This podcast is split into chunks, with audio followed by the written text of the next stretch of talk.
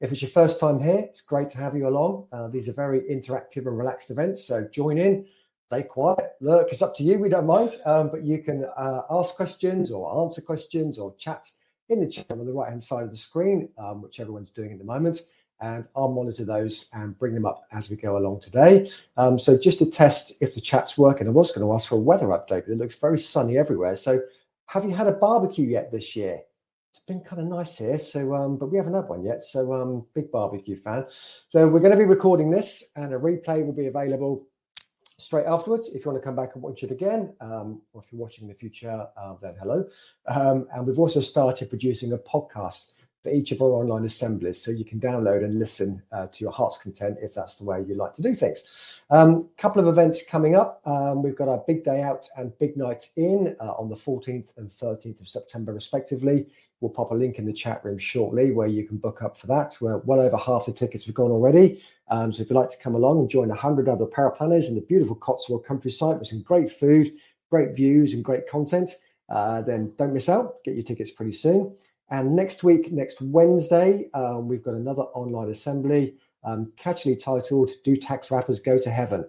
Um, so we're talking about death and, and, investments and what to think about there. Um, actually quite interesting. So um, we'll pop a link to that in the chat room as well, um, so you can come along and um, join and learn about that one.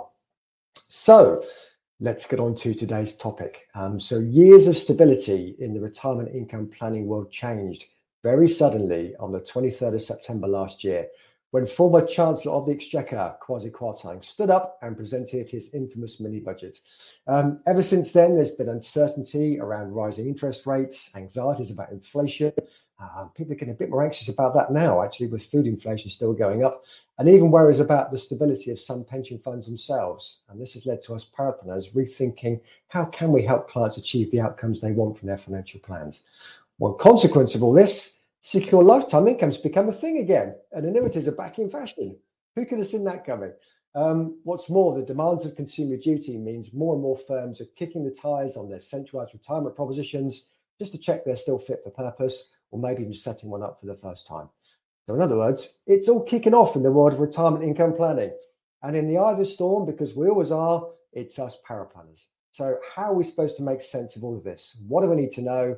And what should we be doing about it? Um, so this is the third in a series of three online assemblies uh, we're putting on this year with our good friends at Just. In the first one, we looked at what an annuity is, what happened in the economy, and what it all means for income stability and risk management.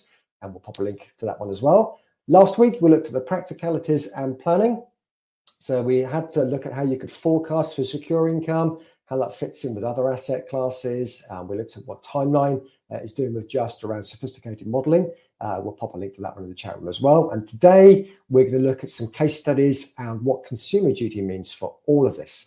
So I'm really pleased to be joined once again by Karl. Karl, if people don't know you, I mean, who doesn't? But if people don't know you, please introduce yourself. Yeah, infamy, infamy. They all have it infamy. Um, yeah, my name's Karl Steadman. So for those of you that haven't um, seen me before, I'm a retirement and later life specialist at Just.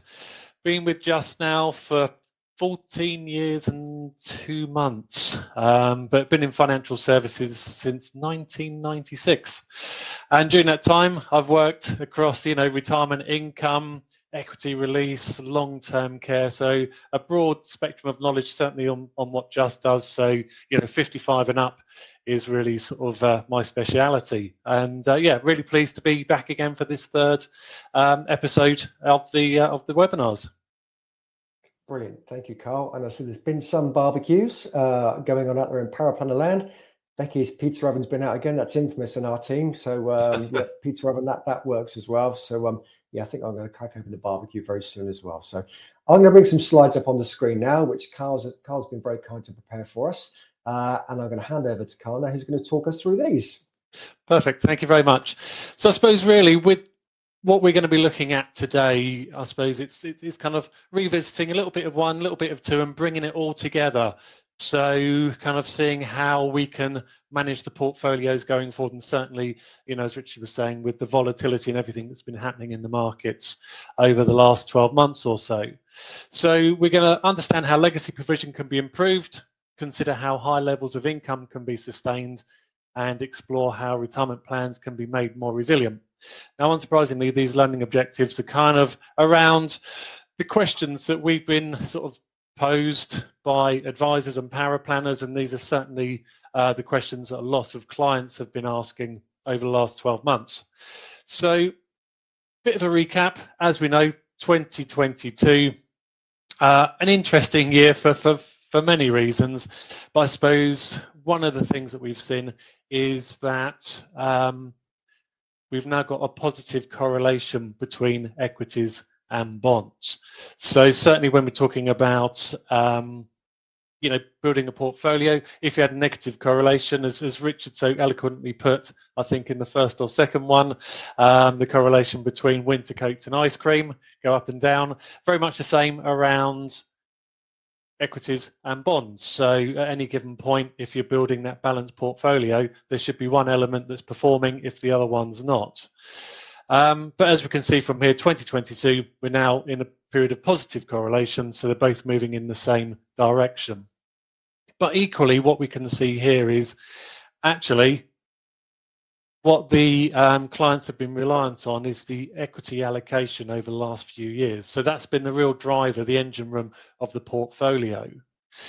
And so when we're looking at the bond element, fixed income, whilst it's saying it could be a lower risk, but actually it's not been bringing a huge amount to the party. And certainly now it's kind of in a negative correlation or positive correlation perspective.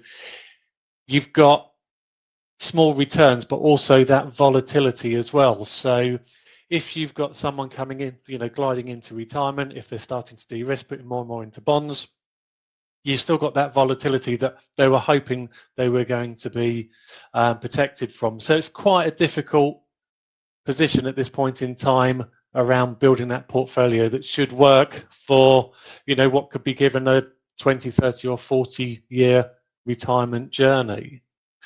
So I think it was in the last session, wasn't it? We said that um, a lot of people, particularly in workplace schemes, were on these lifestyle strategies and were, you know, as you said, gliding towards retirement. And the strategy was moving them automatically into bonds and, and fixed interest, which, you know, certainly for the last decade or two has been the right way to go, just to kind of reduce the volatility and kind of lock in returns. But we had a few cases that, uh, particularly, there's about a four week period last year where bonds really were in the doldrums. And these people were looking at 15, 20, 25% loss on their whole portfolio because yeah. they were so weighted towards bonds at a time when there wasn't meant to be any of that going on. So they had to work a bit longer or defer their retirement. So bonds aren't doing what they say on the tin at the moment, are they? That's that's the issue.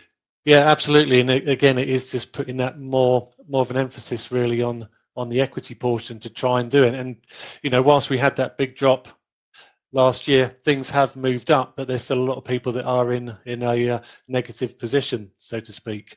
So you know same as the outcomes so the the learning objectives these are the questions that people are asking. You know with high in, higher inflation whilst it's dropped below 10% now as richard said earlier on food inflation i think it's still running just over 19% mm-hmm.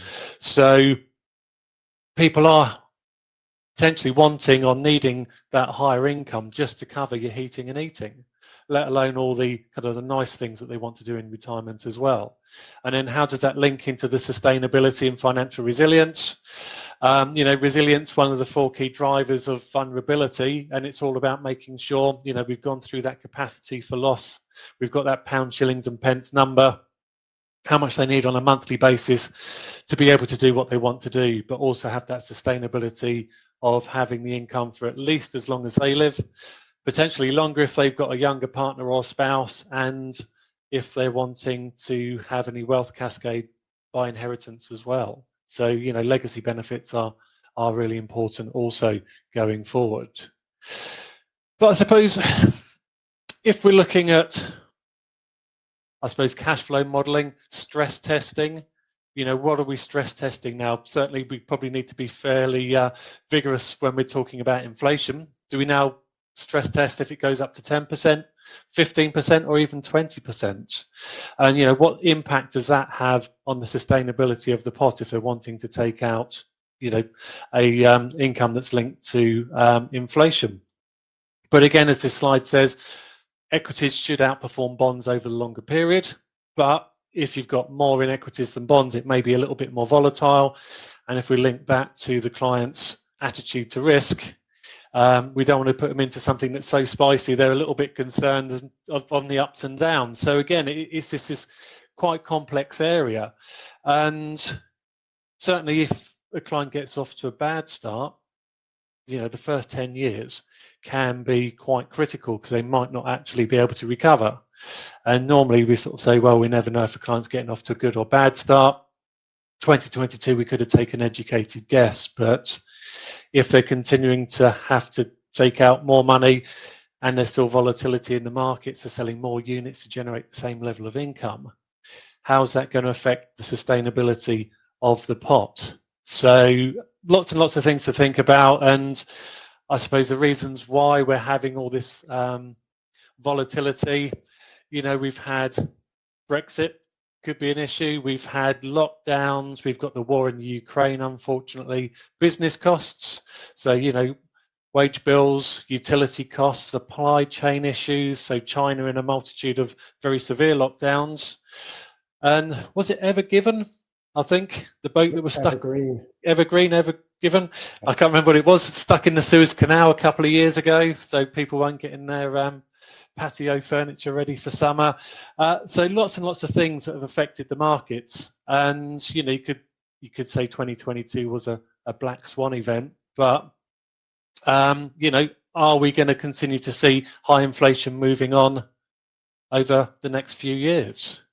And so I suppose with that, it's if it's high inflation, is there going to be more volatility? What can we do to help the clients manage that volatility going forward. Hmm. Thank you, David, for correcting us. It was Evergrande, not Evergreen or Evergiven. So we were somewhere in the ballpark, weren't we? Evergrande. And, and you're right. I think that we do a lot of forecasting, particularly for clients that are going into retirement. And it's a key part of, of what an advisor and planner can do to help them actually make important decisions and understand what can and can't be done. I'd love to know if people would put in the chat, um, have you changed your default inflation assumptions in, in your forecasts? Because um, I get mixed kind of reviews on this one. People are saying sometimes, well, the Bank of England's target is still long term 2%, so we're kind of somewhere around that. Some people are saying, no, we're going with 10.1 because, you know, that was the month before last CPI figure, so we're going to go with that. But that could be overstating inflation, therefore you're going to run out of money sooner. You could be understating inflation. So if you're brave, go and pop in the chat room. Have you changed your kind of inflation assumptions over the last six, 12 months or so? Um, and if you really want to be brave, just share with us if you've got a default assumption rate. Love to know. Be really interesting. A bit quiet at the moment, so we'll see what comes up there. Um, sorry, Karl, back to you. That's okay. Yeah, because I think with a loss of um, inflation calculators, etc., that were kind of free to use on the web, some of them were kind of topping out at 10 and some were at 15. So, uh, yeah, it'd be interesting to see if um, people are you know, when they're stress testing, seeing what happens if inflation does indeed rise again. So, yeah, how can we dampen this volatility? Well, I suppose again, you know, when you talk about modern portfolio theory, um, you know, negative correlation between equities and bonds, which we've had for the last 20, 25 years, um, I suppose that's played quite a key role in the construction of those diversified portfolios. But again, you know, given the uncertainty going forward, future path of inflation, interest rates, you know, are they set to rise further still? Um, you know, should we now make assumptions that, you know, we're not going to get that negative correlation back any point soon? And certainly, I think Schroders did a study around um, negative and positive correlation. I think it went all the way back to about 1926. And they were seeing like quite a distinct level that when inflation gets above 3%, you start to go into position of a positive correlation. So obviously, you know, we're still at 8.7, and they do estimate that, um, you know, if um, inflation goes above 5%, it can take up to 10 years to go back down. So dampening that volatility, it may be a long-term process. It might not be just a short fix and getting back down to that 2% in the next year or so. So good answers in the chat room on that one actually. So um, most people seem to be saying they're pretty much keeping their long-term average at the same, which, which is good. Some almost exam quality answers inside there about it's the relationship between you know returns and inflation, that the difference, the premium, if you like, that's important, and people modeling different what if scenarios, which is a fantastic answer. So, um, mm. lots of great stuff there. So, some paraplanning bonus points being dished out in the chat room. So, top answers. Yeah, excellent. So, yeah, so, you know, when we start to look at, I suppose, constructing a portfolio, and these, you know, some of the things that we've touched on over the previous two presentations, and it's all around, you know, introducing a level of guaranteed income into the portfolio and seeing if that can actually, you know, given that higher income, given the sustainability and resilience that they want, but also if inheritance is a key driver, being able to do that as well. So we've got this case, a 70 year old married, so obviously they've been in drawdown for a number of years, got half a million in their portfolio.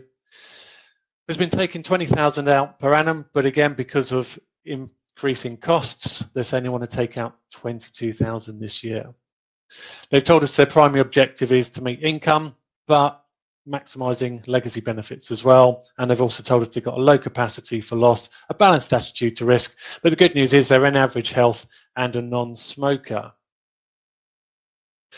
So I suppose, you know, if you're considering after 2022, you could continue doing exactly what they've done before. It could still work out. So the half a million pounds going through cash flow modeling on a 60-40 split, um, 22,000, you've got an 80% probability of success to age 95. So there's a pretty good chance it's going to happen. And also up to age 95, you've gone beyond average life expectancy, which is, um, you know, certainly with um, DB transfers, what the uh, regulators wanting to see that we're going to manage the amount of income beyond average life expectancy. And we'll go into that a little bit more detail later on. And that's a 4.4% withdrawal rate, and he's got his 22,000 income. But if we introduce a level of guaranteed via our secure lifetime income product, so only 15% of the overall pot, 75,000. So we can assume with his state pension, plus he may have another couple of little pots here and there. That 5,105 kind of covers his um, kind of non-negotiable costs. So you've still got 425,000 in the drawdown portfolio. So the large majority of it is still there. But what we're saying here is with that 5,000 being produced by guaranteed income. So it's fixed income plus mortality credits. Um, so the drawdown only has to produce the 16895.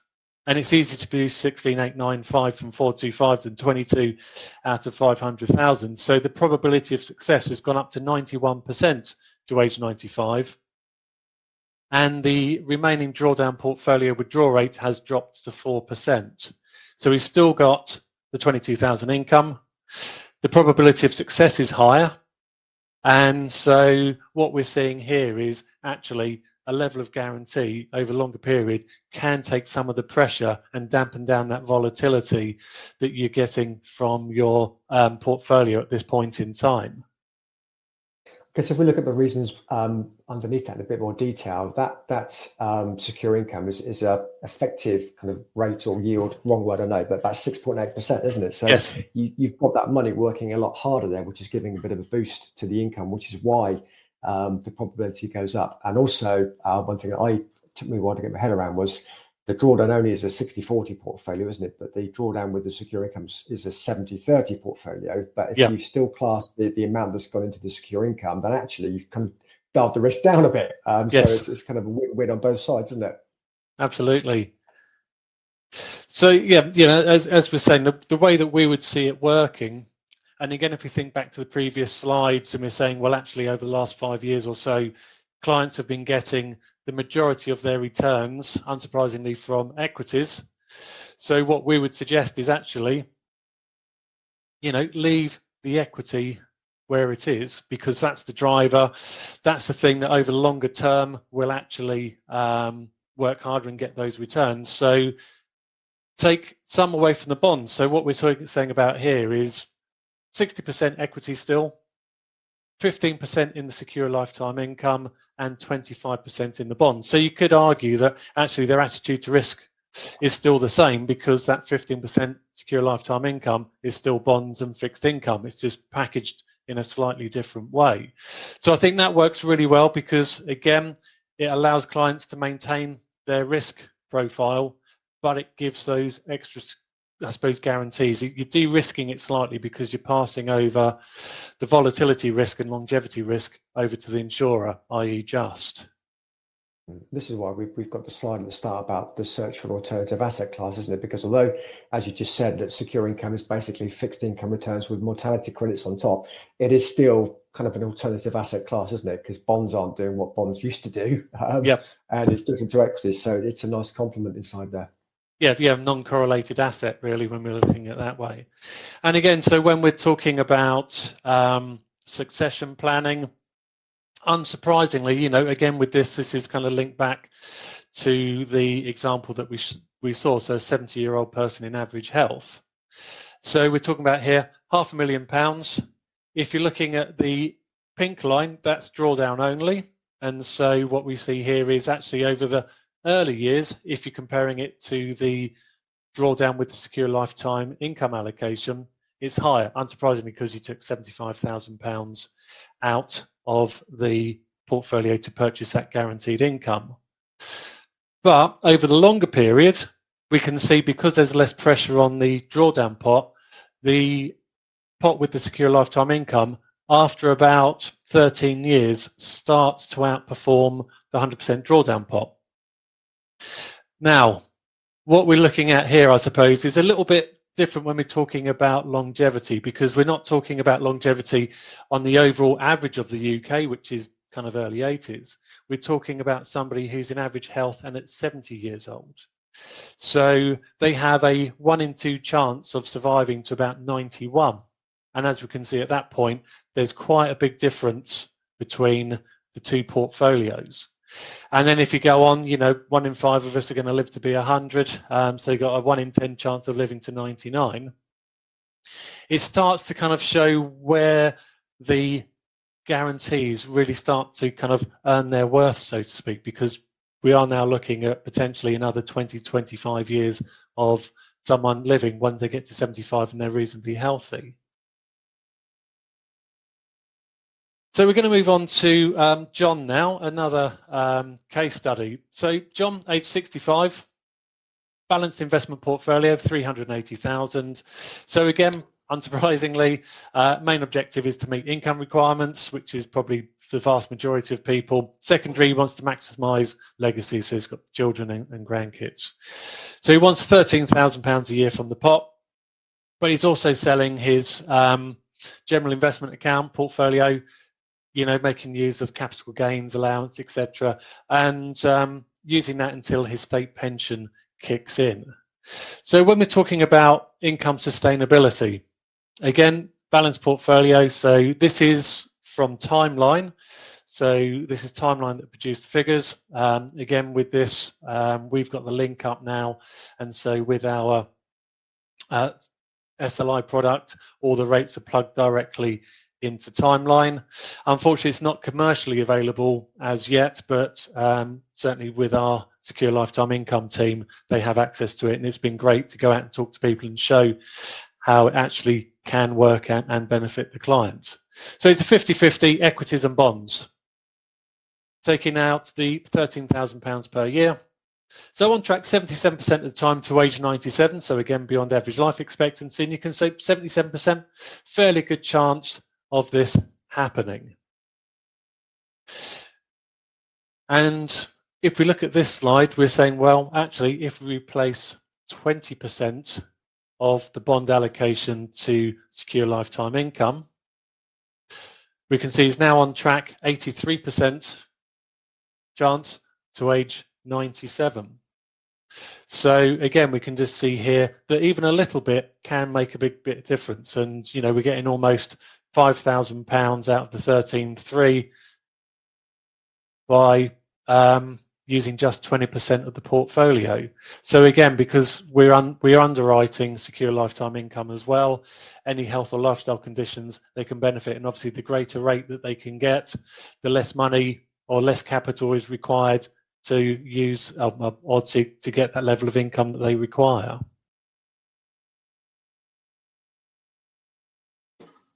So, yeah, I suppose with this poll question, we can put it in the chat. I'm sure you're going to know this one. Um, so, if we're looking at legacy benefits for John, what's it going to be? Is it going to be reduced slightly when he introduces a, a level of guarantee by way of SLI, reduced marginally, similar, increased marginally, or increased significantly? So, let's see what everyone puts in to uh, the I chat. I'm going, to, I'm going to put this down as a slightly leading question, if you don't mind, Karl. So I think you can, might have an idea uh, out of two possible options what the answer might be. So um, we'll we'll let people maybe um, pop stuff in the chat, but I'm going to go on to the next slide so we can see if people are either going to. Uh, there you go, Becca's getting over the knee. So uh, I thought it might come down as DRE. I was going to go that way, but uh, let's see. Uh, let's see what happens. Yeah. So with his um, 50-50 pot, the potential legacy benefit is just under 116,000. So again, you know, not bad. He's been having his um, income and he's got to sort of age 97 potentially, and that's where it's going to be. But if we then introduce that secure lifetime income, again, it's taking the pressure off just over £209,000. And so that's quite quite a big jump just by introducing that 20% of secure lifetime income. So again, because rates are so good at the moment, we're getting pretty good returns. So actually, those small portions are actually working quite hard to, I suppose, um, bring in a quite a big level of income that they require. So therefore, taking the pressure off of the drawdown pot. So again, dampening that volatility because they're not having to, um, you know, sell as many units. And again, at this point in time, if you're trying to keep that balanced portfolio, if they've been using, you know, maybe they've had a year's worth of cash and they're coming to the end of that and they're now having to look at using some of the capital, are you going to be using the equities or the bonds? Which one are you going to be selling? And if you're starting to do that, are you then unbalancing the portfolio? If you're saying, well, we use equities because, um, you know, they're they're giving us the, the better income, or are using bonds? So, you know, introducing that guarantee can again take that pressure off. Hmm. I've had quite a long question coming out, so I'm going to try and paraphrase a bit, but basically it goes something like this: that um, are we in a bit of a window of opportunity period because rates have spiked so quickly um, that there's a chance they might fall back to what they have been before now? And the question goes on to say, if I start to introduce this concept of secure income to a client now on a phased basis and rates go back down, am I going to have to kind of backtrack a bit in the future?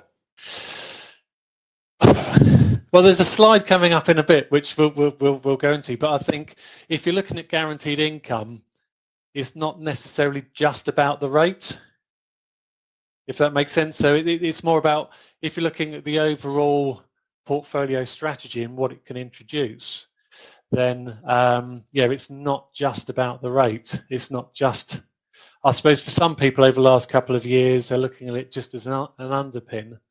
But actually, you know, if we if we see this within a portfolio, because with our secure lifetime income, it is platform based. Uh, for those of you that haven't tuned into the first two, it's a trustee investment plan. It's a tip within a SIPP. It's currently available on 7IM and Novia, but watch this space with other platforms. And so it's really, I, I suppose, looking at it holistically and not just being rate driven. It's what else it can actually provide as well.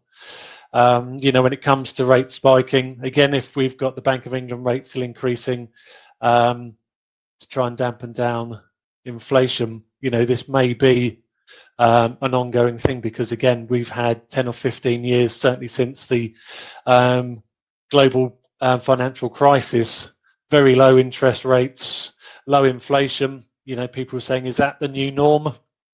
And for 10 or 15 years, perhaps it was but we don't have the quantitative easing programs now or anything else that the uh, governments and central banks have done. So it's quite a, an unknown future because we've never had what we've just had before. So it may well be the new norm, which is higher interest rates. You know, certainly again, you know, from when I started working in financial services, if you're talking about mortgage rates, you know, they were six, seven percent plus and that you know, we may go back to that kind of environment. So who knows? But whilst the rates are high, and if they're being driven purely by the rates, then you know certainly do have a look at it. Yeah, those have been around as long as I have. You might remember back in uh, the ERM crisis in 1992. I went on holiday for a week, and when I went on holiday, the rates were six percent. I came back and they were 13. So um, all sorts of things can happen. Yeah, I was buying my first flat then, 15%. Perfect timing. yeah. So uh, yeah, who who knows? But yeah, certainly look beyond just the rate. I would say with with suggestions on that. So um, yeah, I suppose it. If we're looking at guaranteed incomes, etc., and certainly the work that the regulator's done around the defined benefit market, and if we're looking forward, we're going to have the thematic review coming out this year, and I wouldn't be surprised if we see a lot of similarity between what we've done or what they've done from the DB market following over to all areas of retirement income advice. And this is from GC 2001. And what they're talking about here is their recommendation, I suppose, is not just consider the essentials, the heating and eating as non-discretionary, factoring in their lifestyle expenditure as well. Because, you know, going forward, going into retirement, everybody's got plans, what they want to do, you know, be it a couple of holidays a year, buy a camper van or, or whatever it is. It's the lifestyle things, the things that people have been looking forward to, the things that make people happy. And what they're suggesting is actually the essential and the lifestyle should be classed as non-discretionary. So I suppose putting those two together, going through your budget planner, and I suppose that's your capacity for loss number, how much you need to make sure that essential lifestyle is covered. And then beyond that, you have your discretionary. And I suppose, you know, with lifestyle, it could be anything. We've just put holidays and eating out, but it could be your golf fees, season tickets, you know, your your, your monthly trip to uh, you know Champneys or wherever it is you, you like to go to relax, and then you know your discretionary is it gifts and, and, and savings etc. But ensuring that you've got the essential and lifestyle covered and nailed down is is what the regulators recommending. And so this is lifted from the DBAT tool, the Defined Benefit Advice Assessment tool. If you've not looked at it, it's quite interesting. Um, it's what the regulator uses to assess defined um, benefit transfers. And some firms that we've been dealing with, they've been using this almost as like a template for their retirement clients. And certainly when looking at a centralized retirement proposition, because it gives a, a, a, view through the window of what the regulator looks at. It's, it's effectively a um, Excel spreadsheet. Very easy to use. I think it's only about 104 pages of instructions, uh, keeping it simple. but what they go on to say is client may not be reliant on income from the scheme if they can produce the same income via an alternative, with or without a guarantee. So they're not saying it needs to be a specific type of product. But it then goes on to say the income is able to meet their needs throughout retirement and then go on to talk about cash flow modeling and stress testing it. And there's again talking about allowing for beyond average life expectancy. So if you went to average life expectancy of say 81 82 uh, you've got a chance of getting it wrong about 96% of the time you know people are quite stubborn they never die when they're when they're meant to and an average height multitude of sin actually if you're looking at a female I think it's about 82, 83. But the most common um, sort of age of death is about 85 or 86. But because the people that die before brings the average down. So again, it's just making sure we're stress testing whatever income that they take beyond their averages. And I suppose with this, we're going to have Cynthia. You may well have, uh, remember Cynthia if you tuned in last week, but for those of you that haven't, here's Cynthia age 62. Moderately adventurous attitude to risk, but as someone pointed out to me um, the other day, are they moderately adventurous if they're holding a catalogue for caravans? But who knows? Um, and then what she's looking at doing, she's retired early. She's going to use some of her ISA portfolio to support income until state pension kicks in. Like John, her main objective is income, and secondary is maximising legacy. She transferred out of a DB scheme 12, uh, sorry, uh, several years ago. She needs 12,000 a year income, and again adjusted adjusted for inflation. And uh, probably like a lot of clients that you've been dealing with over the last um, sort of six nine months, difficult 2022 portfolios dropped from about 400,000 with income and the volatility down to 326,000. So again, if we're looking at timeline, 60-40 split, 69% chance of it happening to age 99. And with timeline, if you're not aware of it, um, they use um, real financial history. They use about 800 scenarios. So um, quite an interesting way that, that, that they actually do it. But you say, could be saying, well, to age 99, pretty good. May well actually achieve what she's looking at doing. But then if we look at the next slide, if we introduce, say, 30% on secure lifetime income, keeping 10% in the bonds, and we have the 60% still in equities, that engine room, the thing that you know will potentially drive the um, portfolio going forward. So again, with this young well lady, she's in good health, so we've not over-egged the underwriting. But with that 30%, we're now getting almost £6,000 worth of income. So that 30% of the portfolio is actually producing almost 50% of the required income. So what we can see here now, 78% um, on track to age 99. So again, you know, it's a pretty good outcome. But again, when we're talking about legacy planning, her second concern was leaving a legacy. In the 60-40 allocation, 83, 600, give or take. So again, you know, there's there's a fair chunk there. And um, unsurprisingly, and well, quite surprising on the amount, really, if we're now looking at that legacy by introducing that 30% secure lifetime income, it's up to almost 288,000. And that is quite a big chunk difference compared. So we've got that income covered, we've got that legacy benefit covered, and it's outperforming that pure kind of drawdown portfolio. So this really does highlight the benefits of introducing a level of guarantee into someone's portfolio. Again, slightly de-risking, you're moving 30% away where you're not having to be concerned about volatility or legacy or longevity rather, because that's been passed over to us. And if you're interested uh, looking more around our secure lifetime income or our um, traditional annuity, because again, if you're talking about replacing, say, 20, 30% in the portfolio, it doesn't necessarily have to be a secure lifetime income. It can be just our normal um, traditional annuity as well. It works fairly similar, other than it won't be on a platform. So do have a look at justadviser.com. There's lots of really good information around that and how it can work with the client's portfolios. There's some really good videos on there as well. One in particular is um, Abraham Okusanya from Timeline talking about secure income as an alternative asset class, which I found very informative. So I um, definitely recommend going to do some CPD over there. Perfect. Yeah, so we're going to uh, yeah finish on uh, everybody's favourite consumer duty. I'm sure you've uh, not read enough about this as yet, but um, it is quite important. Um, joking aside, and it is stuff that we do need to be aware of.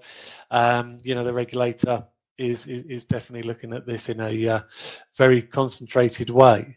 So I suppose when we talk about consumer duty, the main foundation is those four outcomes products and services price and value consumer understanding and also consumer support and really we're, make, we're needing to make sure that clients are getting good outcomes and we're avoiding causing foreseeable harm now, I suppose when we talk about causing foreseeable harm, you know, market volatility, that's the nature of the beast. But I suppose it's, you know, ensuring that clients are aware of what may happen. So again, when you're stress testing, putting in different scenarios, um, you know, not catastrophizing, but, you know, what happens if we had another 2022, if things went down by 10 or 15% and inflation shot up. And so they're aware of the things that may happen.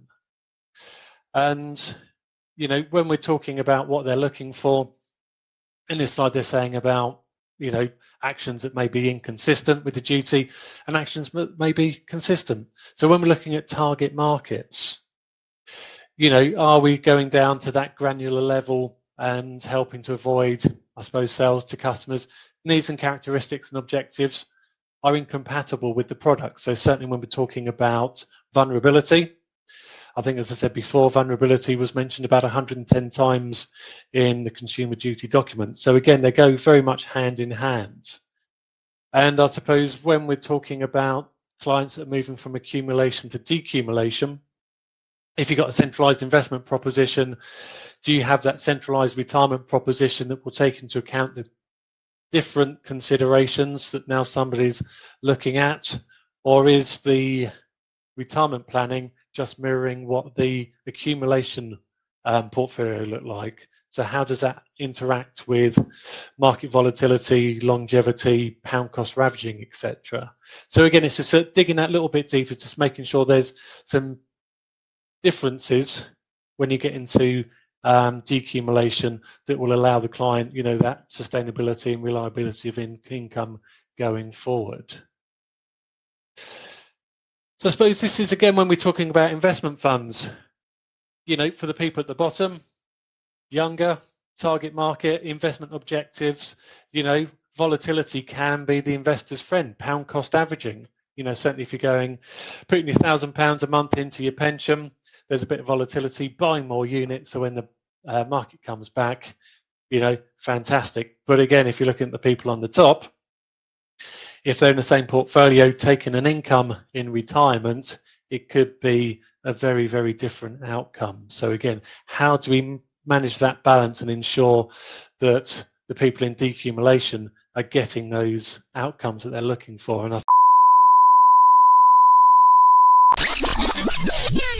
Oh, sorry about that. Things came to a sudden end there, and it's now the next day. So, in true time traveling fashion, I'm wearing my Martin McFly tribute jacket here. So, sorry about that. Um, you can, however, download the slides uh, that have gone with this session, and we went through some consumer duty implications, particularly for secure income. So, have a look at those. There's some good points and pointers for paraplanners in there. Um, and that just leaves me time to wrap up and say thank you very much to Just for supporting the Paraplanners Assembly again this year and putting together these sessions. Massive thank you to Karl for sharing his insight and wisdom. You can go to our website uh, on the event page. You can download a copy of the slide. You can access one hour's full CPD from Just. Uh, our little interruption there won't affect your CPD. It's available there in full. And you can also see links to the Vulnerable Client Awards and lots of other resources that are available from Just uh, in this particular area. So big thank you from us and we'll see you again soon.